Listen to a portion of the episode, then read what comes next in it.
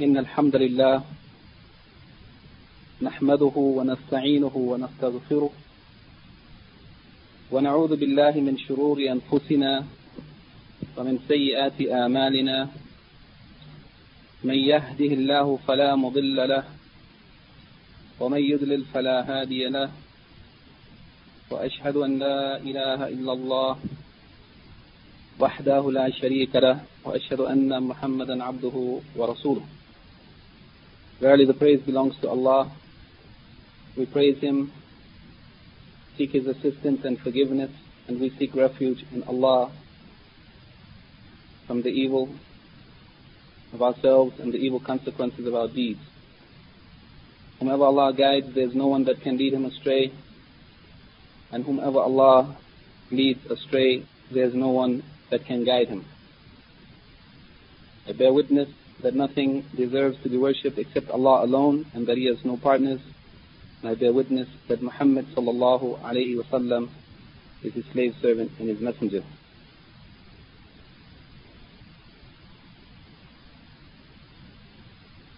We would like to begin this lecture this evening, the 12th lecture in this series of the explanation of the Aqidah of Ahl Sunnah wal Jama'ah as contained in the essay of Al-Imam Ahmed rahimahullah, the book entitled Usul as-Sunnah, the fundamentals or the foundations of the Sunnah. Uh, I would like to remind myself and those who have been participating in these lectures or this course of study and the Islamic belief system or the Islamic creed as it is understood by the Ahlu as-Sunnah wal Jama'ah, the main body of the Muslims, those who stuck closely to the Quran, the word of Allah, and to the authentic Sunnah, the way of the Prophet Muhammad sallallahu alaihi wasallam, as it was understood by his companions, the Sahaba radiallahu anhum ajma'een. This aqidah or this creed or system of belief, it is that which is revealed by Allah subhanahu wa ta'ala to his last prophet and messenger Muhammad sallallahu alayhi wa sallam for all of humanity until the day of judgment. And it is by knowing, understanding and living according to this creed, practicing it in our daily life and using it as a guide. This is the way, this is the road, insha'Allah, to earn the pleasure of Allah subhanahu wa ta'ala and to reach the destination, His pleasure and His reward, His paradise, Al-Jannah, insha'Allah. In this last lecture of our series, we would like to discuss two points. One of them, the last of them, is related to the seeking of forgiveness and praying the funeral prayer, Salatul Janaza, on the Muslim when he passes from this world to the next life. And the other point, the first of the two, is related to the destination of every human being after they pass from this world. Either Al-Jannah, the paradise, or An-Nar, the hellfire. Al-Imam Ahmed, rahimahullah, began his essay by mentioning to us some very fundamental principles. The first of them, he said, أصول السنة عندنا التمسك بما كان عليه أصحاب رسول الله صلى الله عليه وسلم واقتداء بهم والاقتداء بهم That is, the usul of sunnah or the fundamentals or foundations of the religion is holding fast to that which the companions of the Messenger of Allah sallallahu alaihi wasallam were upon and taking them as an example or as a model to be followed.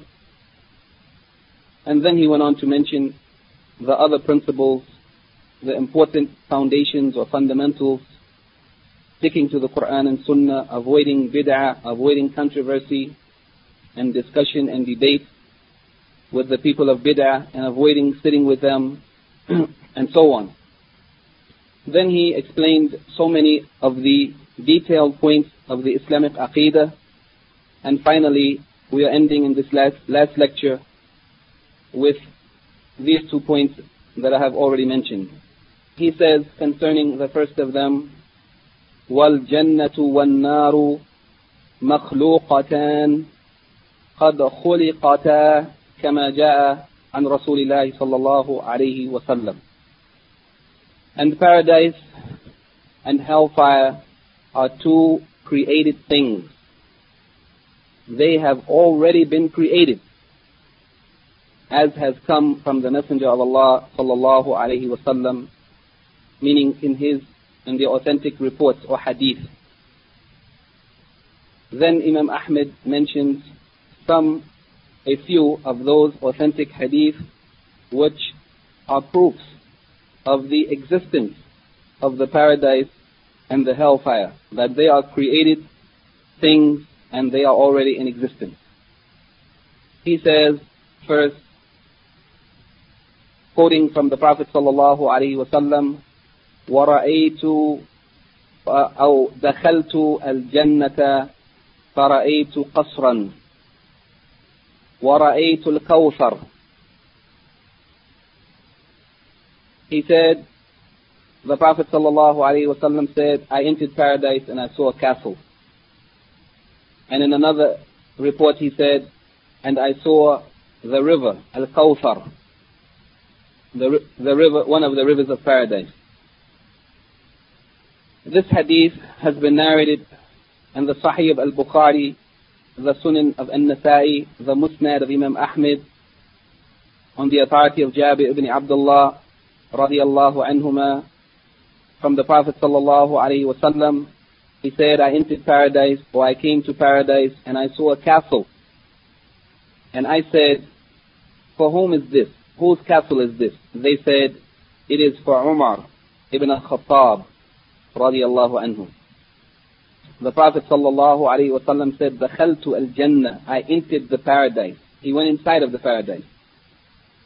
And he saw a castle. And in another, in another narration, وَرَأَيْتُ الْكَوْثَرَ And I saw Al-Kawthar, the river of paradise. One of the scholars of Islam, Al-Ajuri, who died in the year 360 after the Hijrah, he said in his book, Al-Sharia, Know, may Allah have mercy upon us and you, that the Quran testifies to the fact that Allah, the Mighty and the Majestic, has created paradise and hellfire. Before He created Adam, salam and that He created for paradise its inhabitants, and He created for the hellfire its inhabitants before He brought them, that is, these people, before He brought the people into the world. No one over whom Islam has prevailed and overcome, and who has tasted the sweet taste of Iman or faith, no one of them differs on this point. The Quran and the Sunnah have indicated this, have proven it, and we seek refuge in Allah from the one who rejects this. And then he went on to mention the proofs from the Quran and the Sunnah, and we will mention some of them.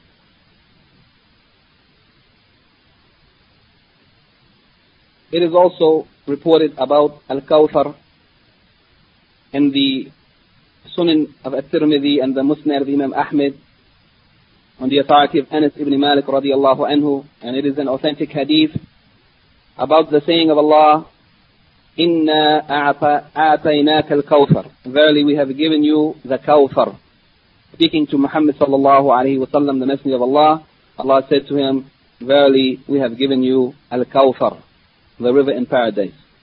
The Prophet wasallam said in this hadith, explaining about this ayat, he said that al-kawthar, it is a river in paradise. Or he said, I saw a river in paradise the banks of which, of which are made of hollow pearls. I said, what is this, O Jibril? The Prophet ﷺ asked the angel Jibril, what is this? And he said, this is Al-Kawthar, which Allah has given to you. This is Al-Kawthar, which Allah has given to you.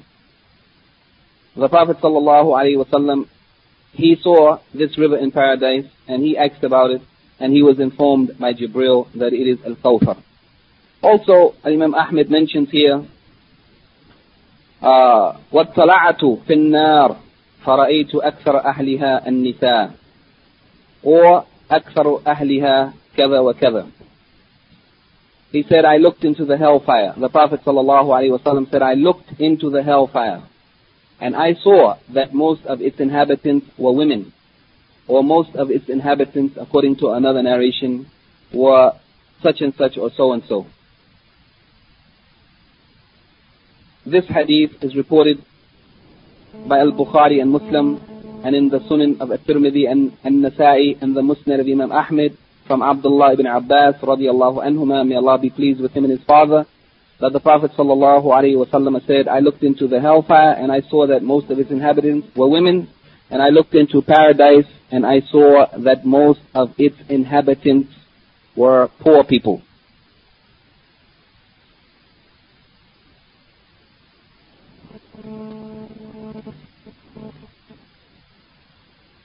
And Imam Ahmed also reporting these various narrations of hadith proving the existence of the paradise and the hellfire, he said that the Prophet sallallahu alaihi wasallam said, وَاطَّلَعْتُ فِي النَّارِ فَرَأَيْتُ كَذَا وَكَذَا And I looked into the hellfire and I saw in it such and such and so and so.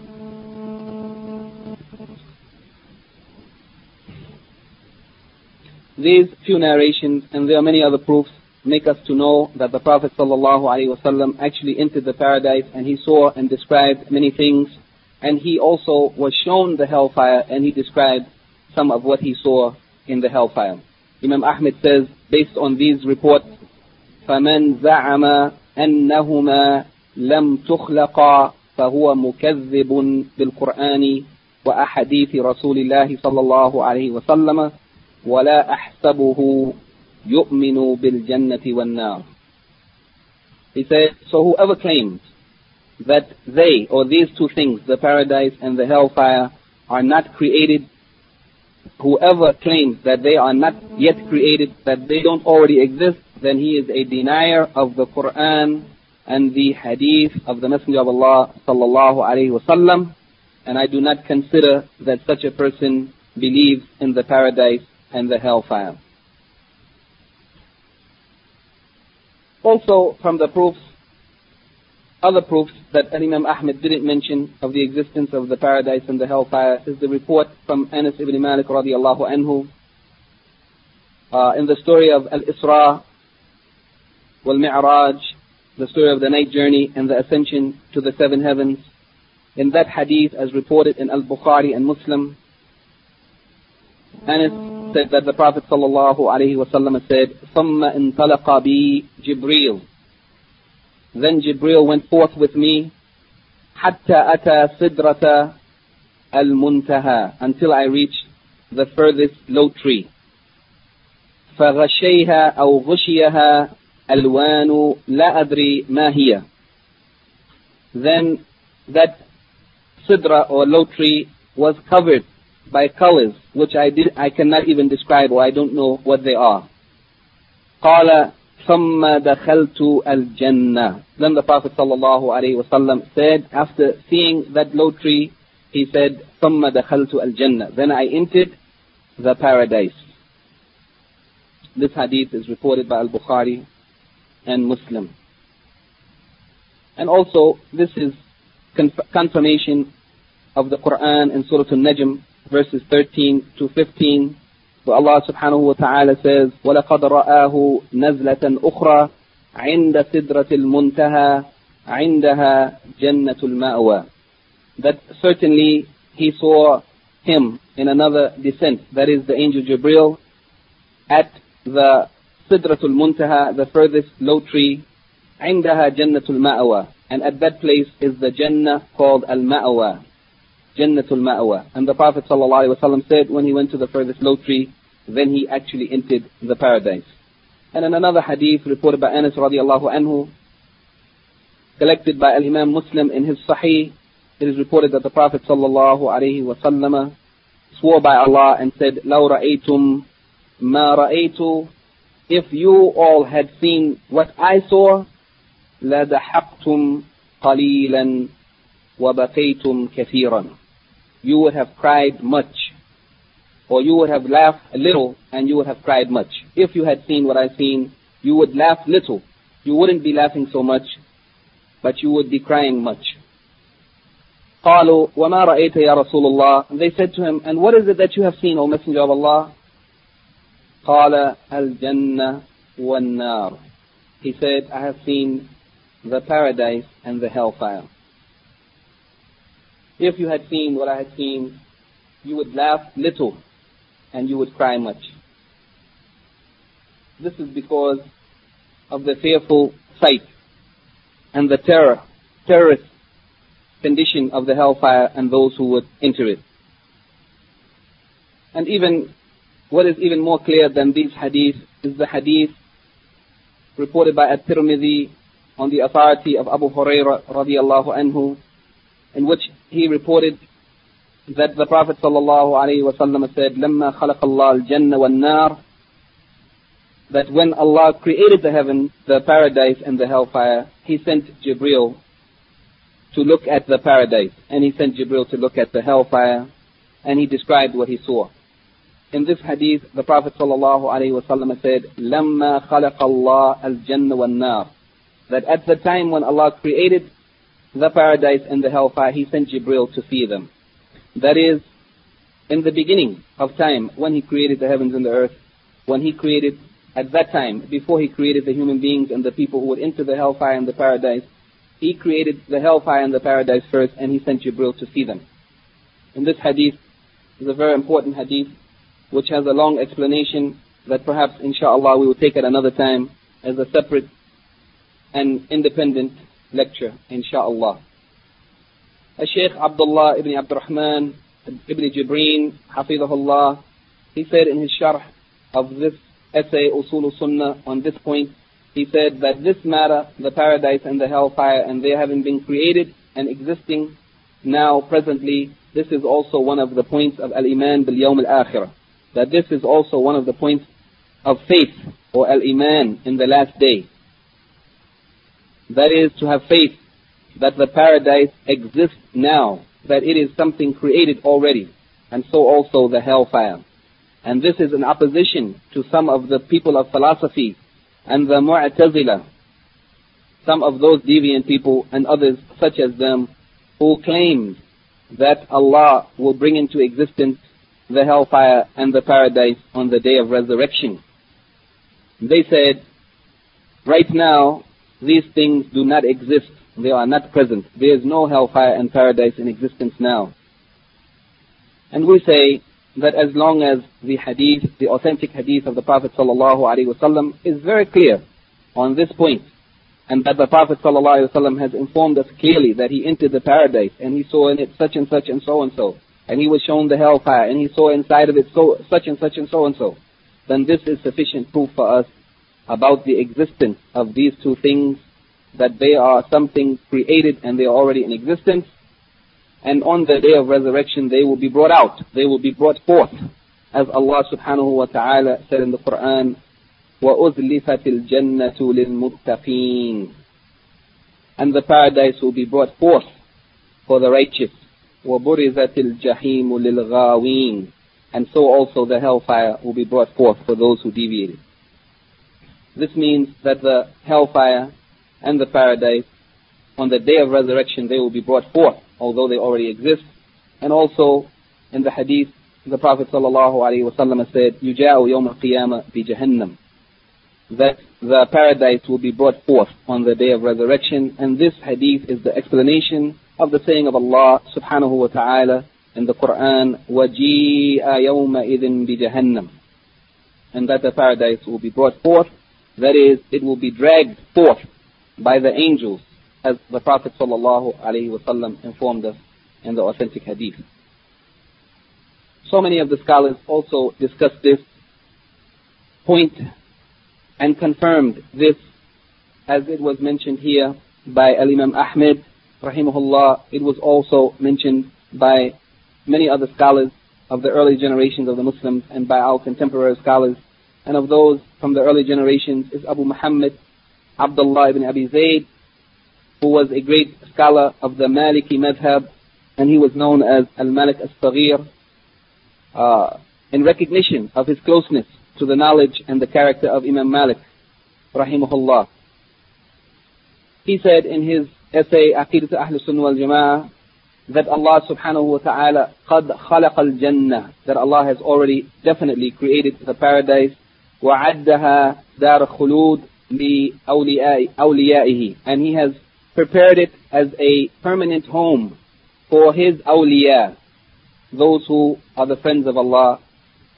Allah has prepared the paradise for them and He has honored them in it بِالنَّظَرِ إِلَى وَجْهِهِ الْكَرِيمِ by being able to see. He has honored them by allowing them to see His noble face, the face of Allah subhanahu wa ta'ala. And He said, وَخَلَقَ النَّارِ فَعَدَّهَا دَارَ خُلُودٍ لِمَنْ كَفَرَ بِهِ And He has also created the hellfire and He has prepared it as a permanent and lasting home for those who disbelieved in Him.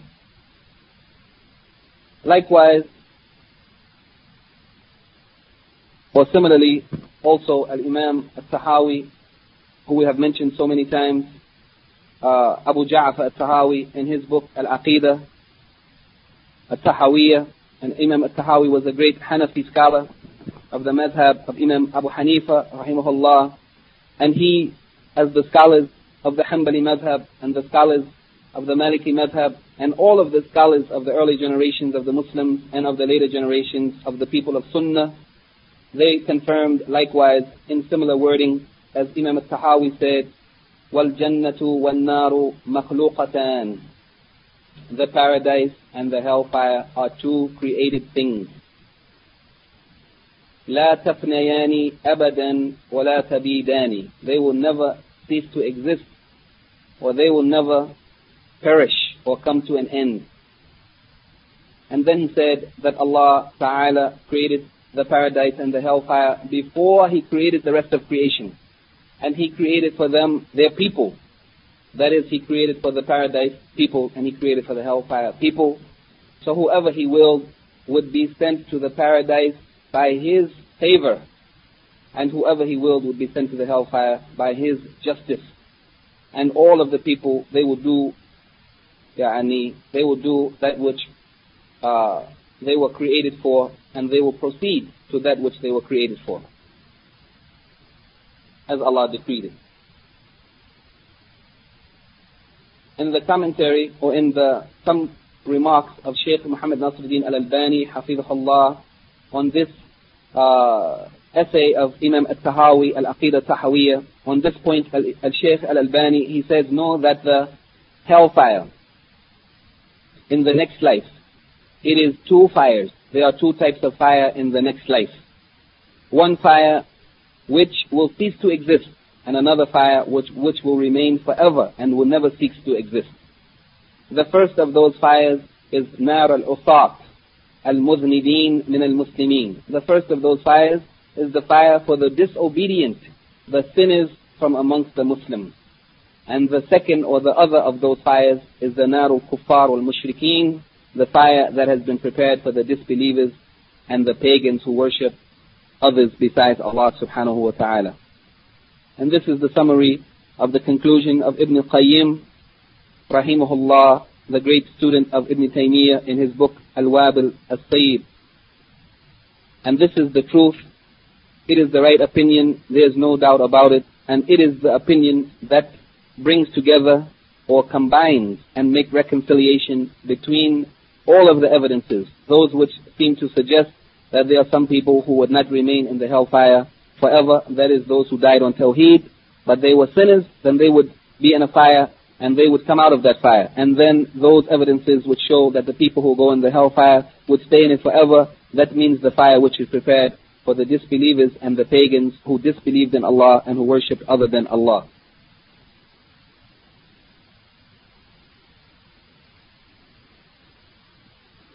Then uh, finally, and all of the scholars of Aqidah, they also uh, they mention similar points. But the last one that I want to mention is the statement of Ibn Qudama, rahimahullah, who was a great Hanbali scholar, and he said in his book Lum'atul I'tiqad uh, concerning this very point, he said, وَالْجَنَّةُ وَالنَّارُ مَخْلُوقَتَانِ لَا تَفْنِيَانِ Similar, as we heard already from Imam Tahawi, that the paradise and the hellfire are two created things which will never cease to exist.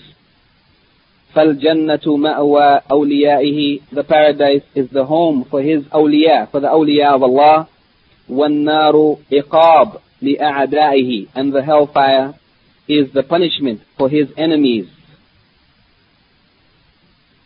And the people of the hellfire would be in it eternally. As Allah said in the Quran in Surah Al-Zukhruf, إن المجرمين في عذاب جهنم خالدون that verily the criminals, the sinners, I mean the disbelievers and pagans, they will be in the punishment of the hellfire forever. And then of the contemporary scholars, Sheikh Muhammad ibn Salih al-Uthaymeen, he said in his explanation of this book, Lumat al-I'tiqad, he said that about the Jannah and the hellfire, he mentioned four points, that they are already created, that they will never cease to exist, where is their place, and who are their people.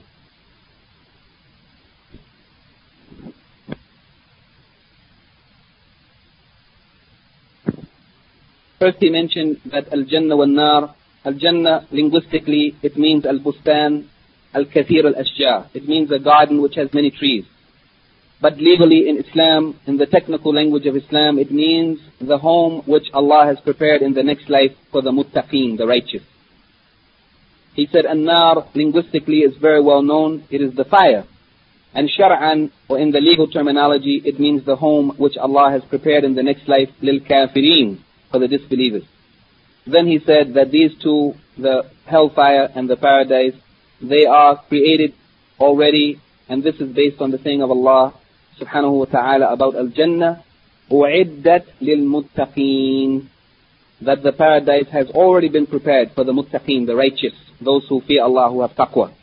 And about the hellfire, Allah said also, that first ayat in Surah Al Imran, chapter 3, verse 133, and this, this ayah about the hellfire, he said, أُعِدَّتْ لِلْكَافِرِينَ in Surah Al-Baqarah, chapter 2, verse 24, that the hellfire has already been prepared for the disbelievers. And then he said about the uh, paradise and the hellfire that they would not cease to exist, that they would never pass away nor perish. The proof of, of this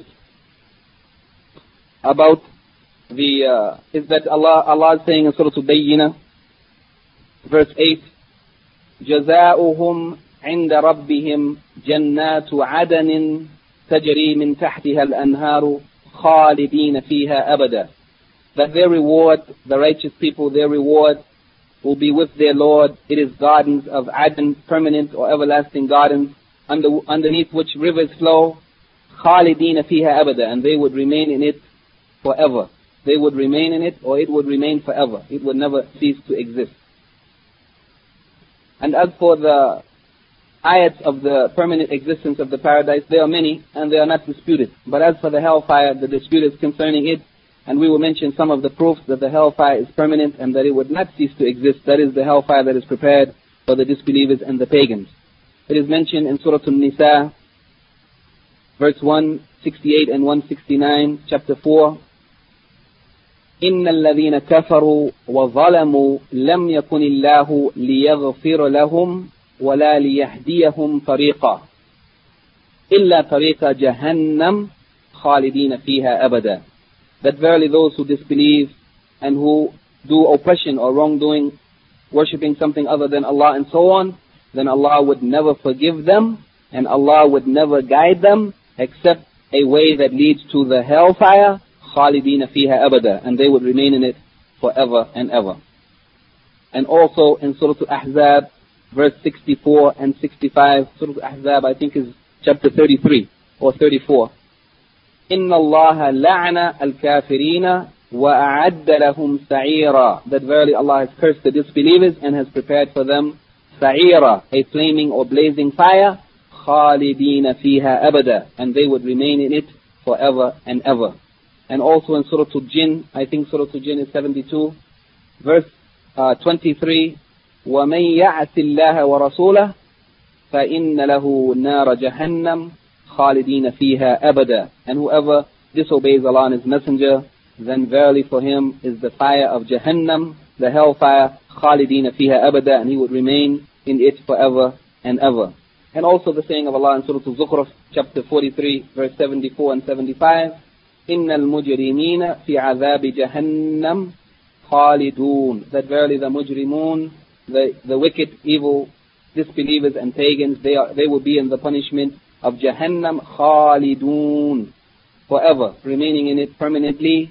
لا يفتر عنهم وهم فيه مبلسون and that punishment or that torment in the hellfire will never be lightened for them and they will be plunged into it, into destruction and deep regret or sorrow or despair. So these are some of the proofs of the permanent existence of the paradise and the hellfire. And then he mentions the place of the paradise and the place of the fire. He says that the paradise is fi a'la illiyin. It is in the highest place of illiyin, and this is based on the saying of Allah subhanahu wa ta'ala in Surah Al-Mutaffifun, verse 18, كلا إن كتاب الأبرار لفي عليين. Nay, but verily the record or the books of the abra, the righteous, the pure, the pious, لَفِي عِلِّيِّينَ It is in عِلِّيِّينَ And it goes on to explain what is عِلِّيِّينَ وَمَا أَدْرَاكَ مَا عِلِّيُّونَ كِتَابٌ marqum. That it is عِلِّيُّون What will make you to know what it is? It is a book or a register inscribed. It is the record of the deeds of the people. Verily, the record of the abra, of the righteous or pious, لفي عليين. It is in al-illiyin and the Prophet sallallahu alaihi wasallam in an authentic hadith that is very well known. It is the hadith of Al-Bara ibn Azib radiallahu anhu and the story of the trial of the grave. The Prophet sallallahu alaihi wasallam said in this very, very long hadith, فَيَقُولُ اللَّهُ عَزَّ وَجَلَّ Then Allah, the Mighty and the Majestic will say, اكتبوا كتاب عبدي في عليين وَعِيدُهُ إِلَى الْأَرْضِ Then when that person is taking up to the heavens, Allah will say, write the book of my servant, speaking about the believer, write it in the illiyin, in the highest places, and then return him to the earth, that is, until the day of resurrection, because the body would stay in the earth until the day of resurrection, when it will be resurrected and the people will be judged, and each one sent to their destination, paradise or hellfire. As for the hellfire, he said that it is asfala, safilin. It is the lowest and the lowest of places, and this is based on the saying of Allah subhanahu wa ta'ala, also in Surah Al-Mutaffifun, verse 7, where Allah says, Kalla inna kitab al-fujjari, verily the record of the deeds of the fujjar, the disbelievers, the sinners, or the evil and wicked people, lafi sijjeen, that it is in sijjeen, And what will make you know what is the sijjeen? وَمَا أَدْرَاكَ مَا سِجِّينَ كِتَابٌ مَرْقُوم It is also a record inscribed. And the Prophet ﷺ said in that same hadith about the sijjeen, فَيَقُولُ اللَّهُ تَعَالَى Then Allah the Most High would say, اكتبوا كتاب عبدي في sijjeen. Write the record of my slave, that is about the disbeliever. Write his record, في سجين في الأرض السفلى. Write it in sijjeen, that record which would be in the lowest part of the earth, in the bottom of the earth. And finally, as for the people of the paradise and the hellfire, and this is the most important thing, we hope that our studies of Islam, of the Quran, and of the Sunnah, and of the Islamic laws would be for the purpose of seeking the pleasure of Allah, of following those instructions and living our life according to those guidelines so that perhaps we would be of the people of Al-Jannah and na'udhu billah min al-nar and we seek refuge from being in the hellfire. He said that the people of Jannah is every mu'min, taqi, every believer and pious person who has taqwa. Because these are the awliya of Allah. These are really the awliya of Allah, the friends of Allah. As Allah Ta'ala says about Al-Jannah, أُعِدَّتْ لِلْمُتَّقِينَ It has been prepared for the people of taqwa, the pious and righteous. In Surah Ali Imran chapter 3 verse 33 and in Surah Al-Hadid verse 21 he said أُعِدَّتْ لِلَّذِينَ آمَنُوا بِاللَّهِ وَرُسُولِهِ That this paradise has been prepared for those who آمَنُوا بِاللَّهِ وَرُسُولِهِ Those who believe in Allah and His messengers. So the paradise has been prepared for the muttaqeen and the mu'mineen, the believers, those who are pious. As for the people of the hellfire, and we seek refuge in Allah from being of the people of the hellfire, he said that the people of the hellfire is every kafir, shaqi, every disbeliever and wretched person, as Allah Ta'ala says about the fire, أُعِدَّتْ لِلْكَافِرِينَ That it has been prepared for the disbelievers. That's in Surah Al-Baqarah, chapter 2, verse 24. And he said also in Surah Hud, verse 106, فَأَمَّا الَّذِينَ شَقُوا فَفِي النَّارِ As for those who are wretched, then they would be in the fire. This is what we wanted to say about these two things, the paradise and the hellfire. And it is of utmost importance that we always reflect on these things and we seek Allah's guidance from the Quran and from the Sunnah of the Prophet sallallahu alaihi wasallam that we will be able to avoid that hellfire and that we would be able to attain by Allah's bounty and His mercy the Jannah or the paradise. And the last point of the essay of Imam Ahmed, he closes with this point. He says, وَمَنْ مَاتَ مِنْ أَهْلِ الْقِبْلَةِ مُوَحِّدًا يُصَلَّى عَلَيْهِ وَيُسْتَغْفَرُ لَهُ That whoever dies from amongst the people of the Qibla, Ahlul Qibla, the people of our Qibla, the Kaaba, the people who pray towards our Qibla, the direction of the Kaaba. That means the people of the religion of Islam. Whoever dies from amongst the Muslims, muwahhidan, and he is in a state of acknowledging and declaring the oneness of Allah subhanahu wa ta'ala at Tawheed. He is living his life according to Tawheed and not worshipping something besides Allah or making shirk of any type. Whoever dies from amongst the people of the Qibla, uh, as a muwahid, one testifying to the unity or to the uniqueness, not the unity, but the uniqueness of Allah in His rububiyyah, lordship, and in, in His uluhiyyah, His right of worship, that He alone should be worshipped, and in His asma wa sifat, in His names and attributes, that He alone deserves the perfect names and perfect characteristics or attributes. Whoever dies in such a state that he has acknowledged and lived according to the tawheed of Allah in these three things, His Lordship, He is the only creator and provider, the owner of everything. Whoever dies living according to this and worshipping Allah alone and acknowledging that Allah alone deserves the perfect, perfect names and attributes, then prayer is performed over him and forgiveness is sought for him. Prayer is performed over him. We should make janazah salat, salatul janazah. We should pray for such a one from amongst the Muslims who died on Tawheed. And we should also seek forgiveness for him. We should ask Allah to forgive his sins. Then Imam Ahmed, he says, وَلَا يُحْجَبُ عَنْهُ الْإِسْتِغْفَارِ Seeking forgiveness is not to be withheld from him. That is, we should not abandon him. We should ask forgiveness for him. وَلَا تُتْرَكُ الصَّلَاةُ عَلَيْهِ And also the prayer should not be, we should not abandon praying over him. لذنب أذنبه صغيرا كان أو كبيرا أمره إلى الله تعالى. We should not abandon praying over him on account of any sin which he committed, regardless of whether it is a small sin or a big sin. Know for sure that his affair is with Allah, the Mighty, the Most High. And this is the end of the essay of Imam Ahmed. We would just like to mention a few points concerning this last, or a few evidences concerning this and the summary of uh, Sheikh uh, Ibn Jibreen. First, uh, concerning the fact of seeking forgiveness for those who died from amongst the Muslims on Tawheed, Allah says in the Quran, Surah Al-Hashr, verse 10, وَالَّذِينَ جَاءُوا مِن بَعْدِهِمْ يَقُولُونَ Those who came after them, they say, رَبَّنَا اغْفِرْ لَنَا وَلِإِخْوَانِنَا الَّذِينَ سَبَقُونَا بِالْإِيمَانِ They say, O our Lord, please forgive us and forgive our brothers from amongst those who came before us of the believers, those who preceded us in Iman, then we also, Allah says that they, that we would seek forgiveness for ourselves and for them. And this is because we have been prohibited from uh, seeking forgiveness and we have been prohibited from making salat on the one who died on other than Tawheed, yani the one who died on shirk or kufr. And this is based on the saying of Allah subhanahu wa ta'ala in Surah At-Tawbah, chapter 9, verse 84. وَلَا تُصَلِّ عَلَى أَحَدٍ مِّنْهُمْ مَاتَ يعني, and don't pray on any one of them who died. Don't ever pray for any one of them who died.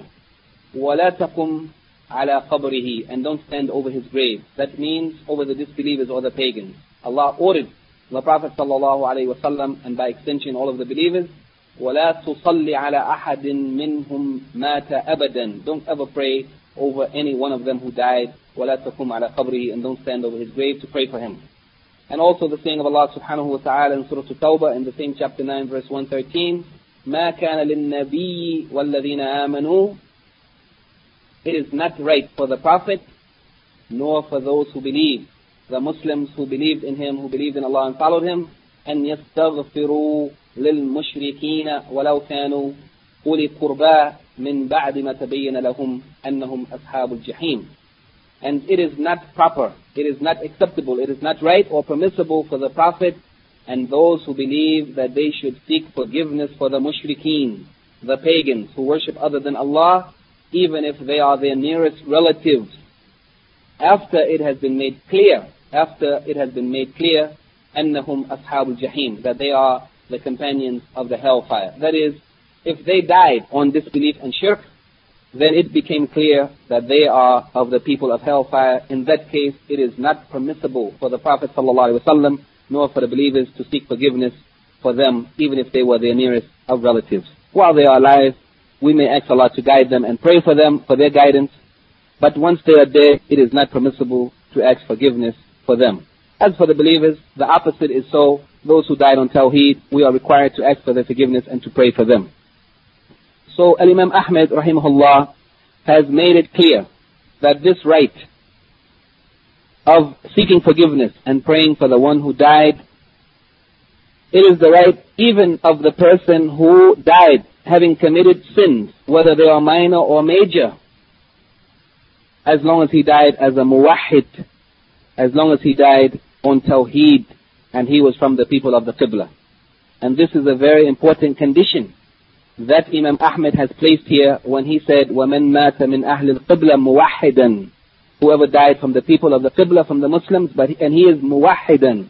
This is a very important condition because it clarifies to us two things. The first of them is that even though a shirk billah, making something as a God besides Allah or worshipping or giving worship to something other than Allah, any form of worship, even though this shirk is one of the major sins, and it is the biggest of the major sins, but it is not included in the statement of Imam Ahmed here when he says that we should not leave off performing prayer or asking forgiveness for anyone who died because of any sin, whether it is small or minor, major or minor sin. This shirk is not included in such. This means all other major sins, whether it is fornication, whether it is killing, robbery, or whatever, disobedience to parents, all of those things do not prevent us from praying for the Muslim who died on Tawheed. In spite of his sins, we still pray for him, no matter if they were major or minor, unless it is shirk. And this point or this condition uh, is made clear by Imam Ahmed when he said, everyone who died from amongst the people of the Qibla, muwahidan, yani on Tawheed and not having died on shirk. So whoever uh, performed or who died having died on shirk, then he is not included in this, that is, the asking of forgiveness and the praying over him. And the second point that is also very, very significant, and it really requires some explanation, and I don't think we have the ability to do it this evening, but anyway, we may briefly mention it.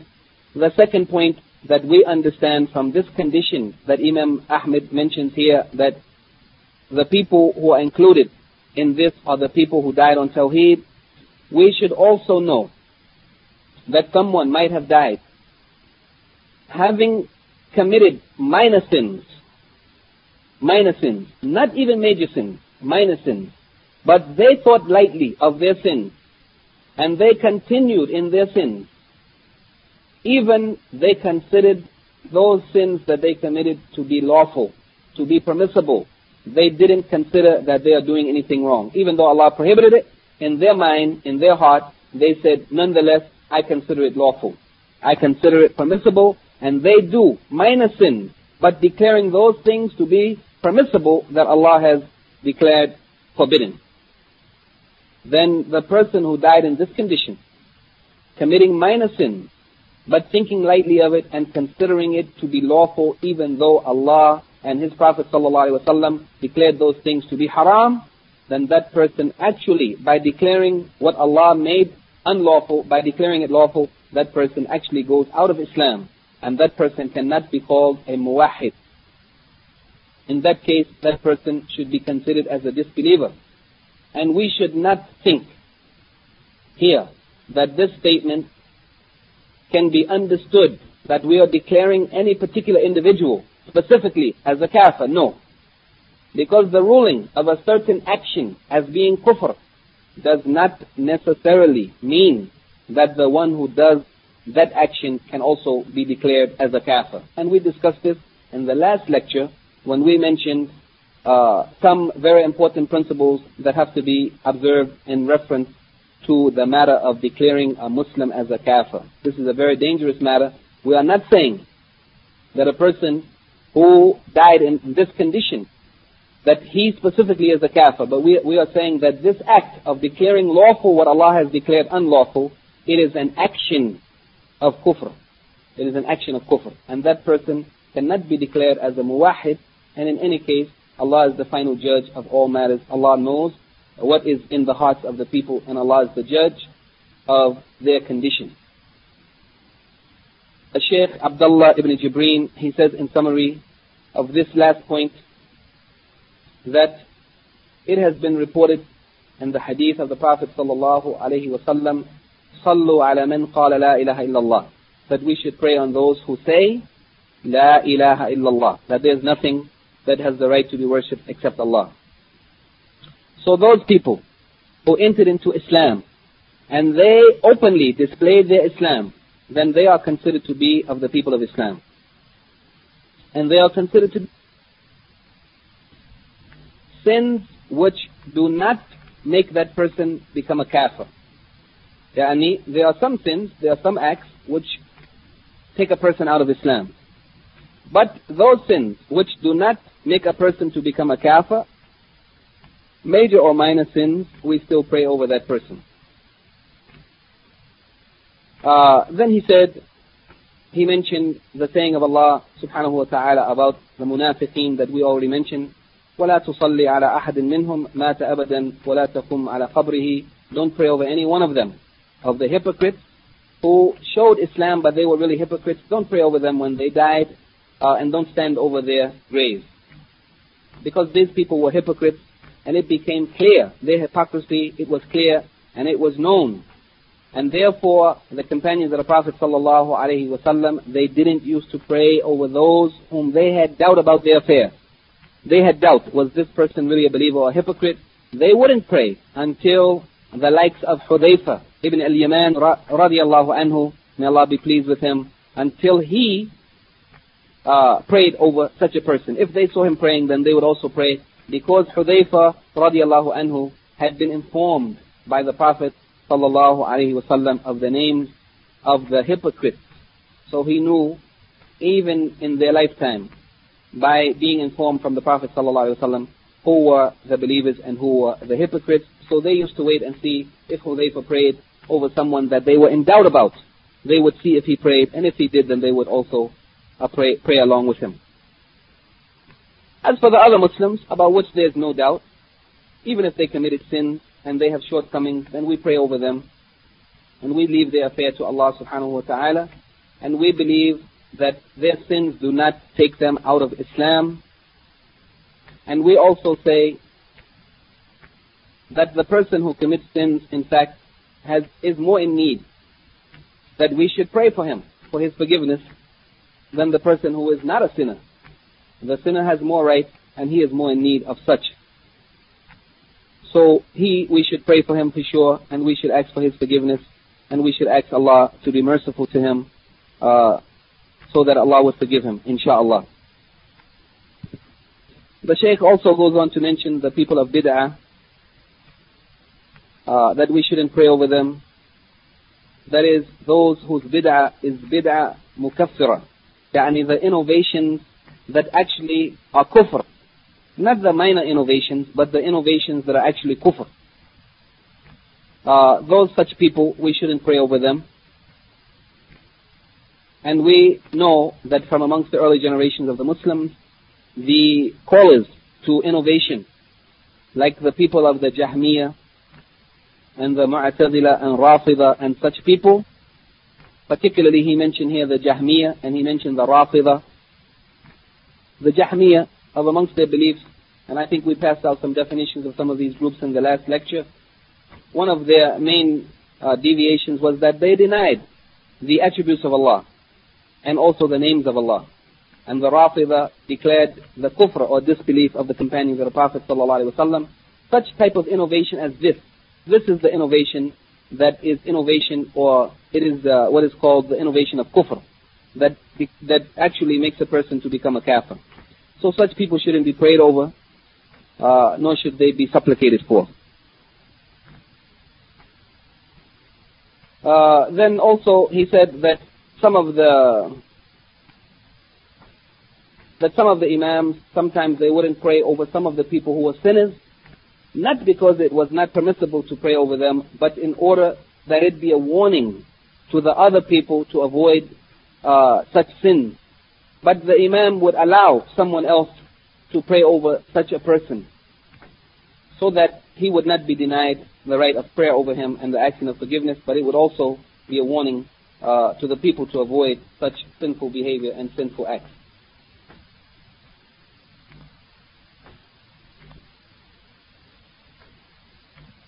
This is the end of what he said, and uh, before closing, though, I would also like to just quickly quote uh, a few points. I think we have a few minutes left, five or ten minutes. Uh, concerning this point that Imam Ahmed mentions here, uh, seeking forgiveness for the people who died, even if they were sinners, sinners and praying for them, Salatul Janazah. And Imam Tahawi says in his book Aqidah Tahawiyah, we hope that Allah will forgive all of those who were good in their actions and will let them into paradise out of His mercy. And we are hopeful of this, but we do not testify that they will definitely enter paradise. That's for the good people. As for the sinners, we seek forgiveness for all of those who do wrong although we are worried about their final end. But we do not allow ourselves to fall into despair about them. We don't give up hope of Allah's mercy for them, the sinners.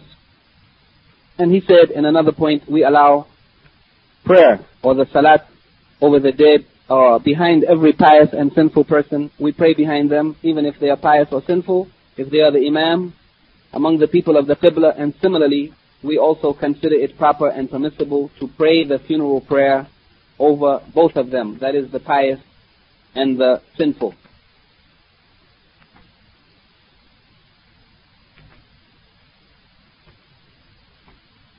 Uh, the final point that we want to mention concerning this is a brief explanation related to the point of uh, the matter of a person who dies having committed minor sins, major sins or minor sins, but even if they are minor sins, if they died having committed these minor sins, but they considered that these minor sins are not sins, they considered such acts as lawful, even though Allah declared these acts to be unlawful. Al-Imam al-Tahawi he says about this that we don't declare any one of the people of the Qibla, the Muslims, we don't declare them to be kafirs for any sin, as long as they don't consider that sinful act to be permissible.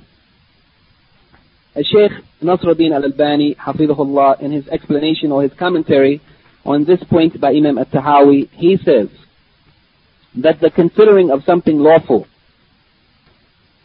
that he means here, he means those who in their heart consider it lawful. They in their aqidah or their belief, they consider such a thing as lawful even though Allah declared it unlawful. We don't mean here the one who considers it lawful in, by his deed because every sinner by his action. It is a testimony or a statement that he considers such a thing as lawful. By him doing it, it is, by his action, it is as though he is declaring such a thing as lawful.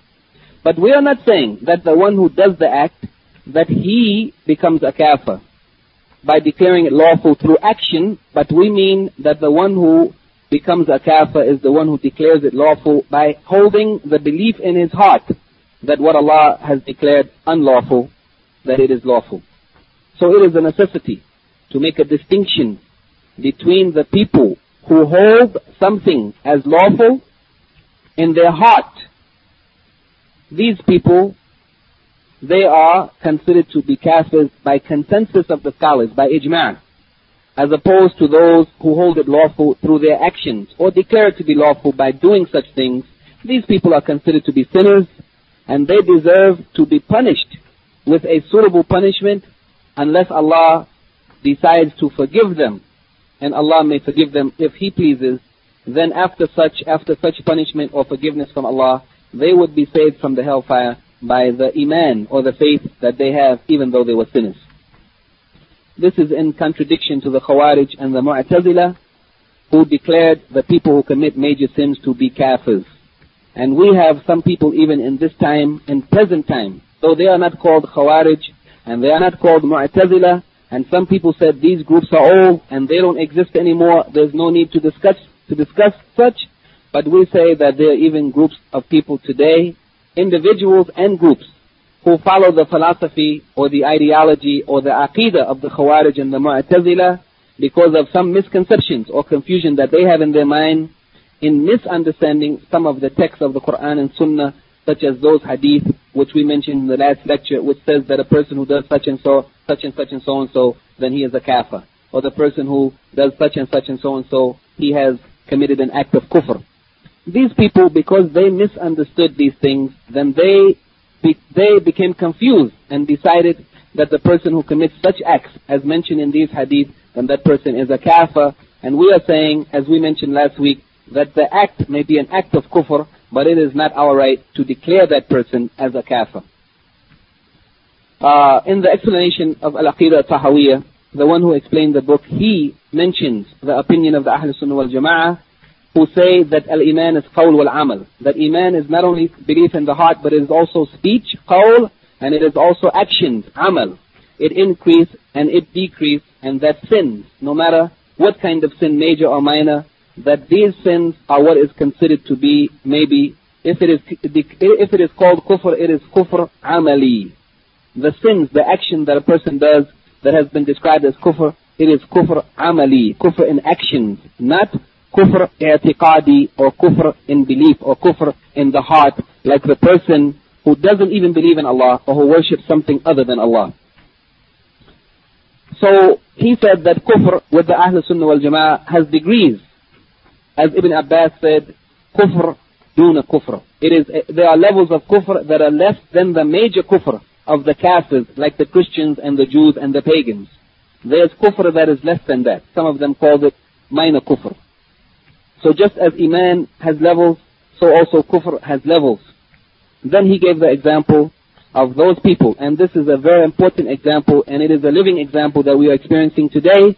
It is the example of those people who misunderstood the Quran, where Allah says that verily those who rule by other than what Allah has revealed, then they are fasiqun, that they are zalimun, that they are kafirun, that they are wicked people, sinners, that they are wrongdoers, oppressors, or they are kafirs. Allah used three words here, and so there are levels of those people who rule by other than what Allah has revealed. Some of them might be fasiqun, wrongdoers, or evil people, wicked, and some of them might be zalimun, those who transgress transgress the bounds, wrongdoers or oppressors, and some of them might be kafirun, but it's not for us to declare uh, these things, to declare anyone personally or individually as a kafir. As we mentioned, there are certain conditions and there are rules, and this is the right of the scholars, the people of knowledge, and not for every individual Muslim to declare a person as such. So those people, they misunderstood these verses of Quran, and based on that, they be- began to declare any person who was in a land or in a country or in a government where they weren't ruling by the Islamic Sharia, then they said these people are kafirs. They are outside of the, of the religion of Islam. They don't belong to the ummah of Islam. But the correct position, the position of the Ahl Sunnah wal Jama'ah, is that those, the ruling by other than what Allah has revealed, the person who does such might be a kafir outside of Islam, or who he might be a, uh, a, a sinner who has committed a sin, major or minor sin, or otherwise. So he said, this is depending on the condition of the person who is ruling by other than what Allah has revealed. If that person believes that his ruling or his judgment by other than the Islamic Sharia, if he believes that ruling by other than the Islamic Sharia is not oblig- that, that it is his right to do such, it is not obligatory to rule by the Islamic law, if he believes that in his heart, that he has the choice to choose the Islamic law or not, that it's not binding on him, then such a person, if he knows that this Islamic law is really the law of Allah, and, and he abandons it as though he has no obligation to it, then that person, he is really a kafir. This is the real major kufr that takes somebody out of Islam. But if he is a person who believes that it's obligatory to rule by the law of Allah, and he knows what is the law of Allah in a certain matter, but he doesn't rule by it, but nonetheless, even though he doesn't rule by it, he acknowledges, acknowledges that it's binding on him and he knows that he is deserving to be punished for, for abandoning it, then that person is not declared to be a kafir, but he is called a asi or a disobedient person, a sinner. And that person, if he is called a kafir, it is kufr, yani asgar or minor kufr. Kufr duna kufr. It is the lesser type of kufr. It is kufr in action and it, it doesn't take him out of Islam. The third possibility is a person who rules by other than what Allah has revealed, but he rules by other laws out of ignorance because he didn't have proper knowledge. He tried.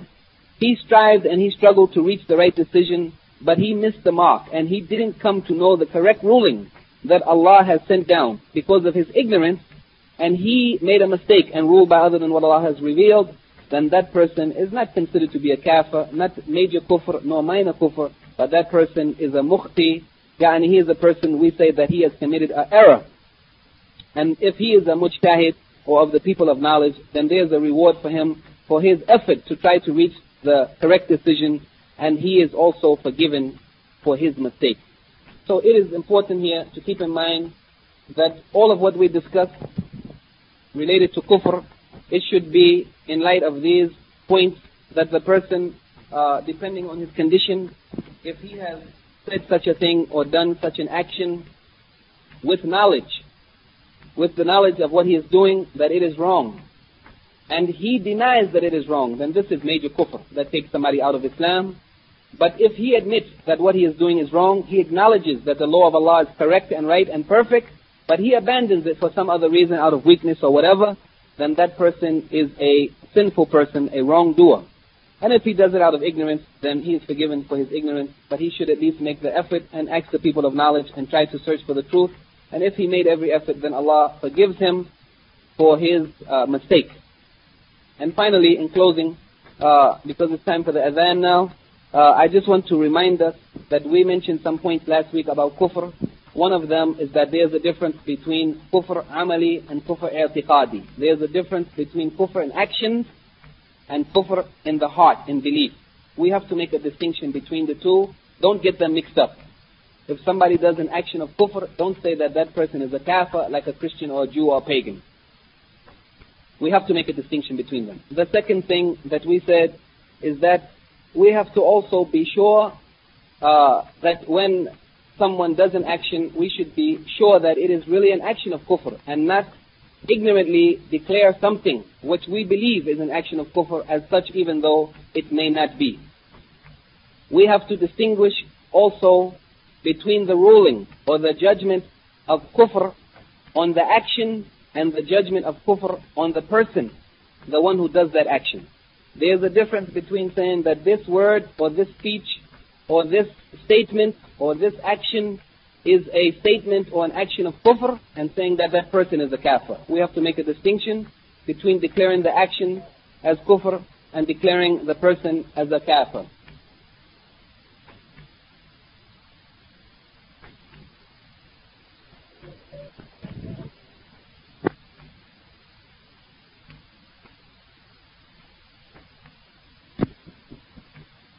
And also, we said that we need to look at the person, even if his act is really an action of kufr, and we have to know if that person is doing it for some reason, out of ignorance, or being forced to do it, being compelled to do it, or for some other reason because he misunderstood, we have to make a distinction uh, between the person who does something knowingly and willingly and the person who does it unknowingly or unwillingly. We have to look at the condition of the person who's doing such an action. And finally, we have to look at the one who is making the judgment. Not everyone has the right to declare uh, anyone to be a kafir. This is only the right of the scholars who know the conditions for such. And we should not do it even if we looked at everything else.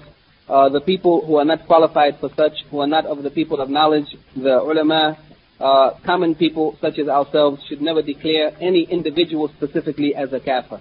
سبحانك اللهم وبحمدك أشهد أن لا إله إلا أنت أستغفرك وأتوب إليك if there are any questions, uh, we will take them now for five or ten minutes before the Iqamah.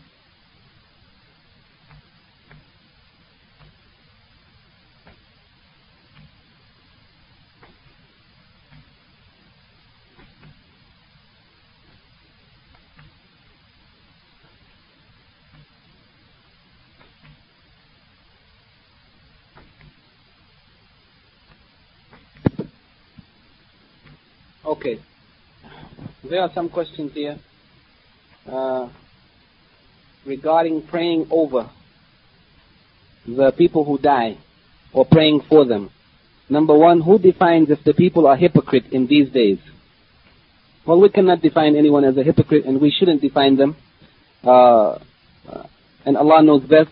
But we can only see the signs of hypocrisy that have been described by the Prophet ﷺ and even in spite of that, we shouldn't still declare anyone to be a hypocrite and therefore abandon prayer over them. But if we see that people have died in a condition of kufr, even though they said they were Muslims, if we see, for example, and this is a point about which there's some difference of opinion, but if we see a person who doesn't pray at all, he does not perform, he or she does not perform prayers, not at home nor in the masjid, they don't pray at all. Then the Prophet ﷺ said that whoever abandons salat is a kafir.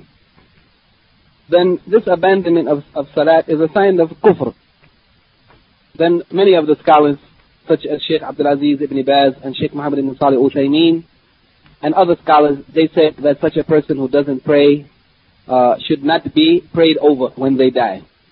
And even they said that person should not be buried in the cemetery of the Muslims, and Muslims should not inherit from them, and so on. But as for who is a hypocrite, we are not able, and Allah knows best, to declare anyone a hypocrite. We don't know what's in people's hearts. Only Allah knows. We are not receiving revelation, and Allah knows best. If a family member dies and he or she says that they only worshipped one God but never actually became a Muslim. If someone, if a family member or neighbor or friend or anyone we know while they are living says they only worship one God while they are living, then we should tell them to declare the Shahada of Islam, to say La ilaha illallah and Muhammad Rasulullah. And if they said such, then we would treat them as a Muslim. But if they said, I only worship one God, but they never declared the Shahada, they never said, Ashhadu an la ilaha illallah wa ashhadu anna Muhammad Rasulullah. It's not sufficient just to say that I believe there's only one God. But in order to be a Muslim, a person also has to believe in the Prophet of Allah whom He has sent to be followed, to be a guide for the people and to be an example.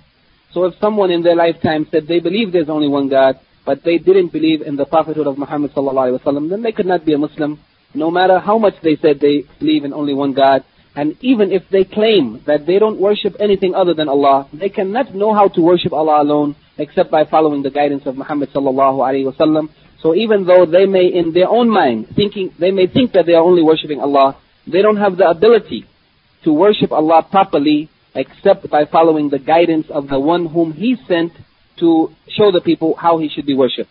We cannot worship Allah as we will or as we think, but we can only worship Allah according to the guidance of the Prophet sallallahu alaihi wasallam. And that's why to enter Islam, there are two statements that have to be made. La ilaha illallah and along with that, Muhammad Rasulullah, because the one who we say we worship him alone, we can only worship him according to the guidance of Muhammad sallallahu alayhi wasallam, the Messenger of Allah. So if that person never became a Muslim, then we don't consider them a Muslim and we cannot treat them as a Muslim. And Allah knows best, if in fact that person secret, secretly declared their belief in Allah and in the Prophethood of Muhammad, but we never became aware of it, and we never saw them practice such or display such a thing, then we would treat them as we see them, and on the day of resurrection, Allah will judge them according to the secrets of their heart that He alone knows and we don't know, and Allah knows best. What if a person, if someone dies mentally ill, insane, and dies as a non-Muslim, what can we do regarding funeral prayer? If a person died as a non-Muslim, they didn't become a Muslim, they were not a Muslim, and they were mentally ill, then it's not for us to give them the funeral prayer. The funeral prayer is for the Muslim, the people, the Ahlul Qibla, who died on Tawheed, the Muslims who died without dying on Shirk. The Salatul Janazah is for the Muslims only. If a person is not a Muslim, even if they're mentally ill, we don't have any uh, right to perform the janazah prayer for them. The janazah prayer is for the Muslim. And as for them being mentally ill, then the people who are mentally ill, the pen is lifted from the mentally ill, as it is lifted from the child until they reach puberty and from the person who is sleeping until they awake. So also the person who is mentally ill, who doesn't have control over their mental faculties, the pen is lifted from them and Allah will judge such on the day of resurrection. Allah knows about those children. If they had grown to adulthood who died in uh, childhood. Um, he knows about them. He knows about those mentally ill people who didn't have control over their senses, and Allah will be the judge of that. But as for the funeral prayer, the funeral prayer is for the Muslims. What if a Muslim tells you that something made haram, they see lawful, dies? Should you tell others regarding why you did not pray over them? What about backbiting? Of course, we shouldn't backbite them. And also, even the matter of someone who says, that something is lawful, which Allah has declared haram, before that person should be declared as a kafir, all of the conditions have to be fulfilled. That person first, it should be explained to them that this thing is haram, that this is unlawful, proofs should be given to them, their misunderstanding concerning those proofs should be made clear to them until they are convinced and it becomes clear to them that this thing is really lawful. If after that, then the person insists on saying in spite of that, uh, uh, uh, it becomes clear to them that this thing, from the evidences, that something is haram, and they continue to declare it lawful, then it is the right of the scholars to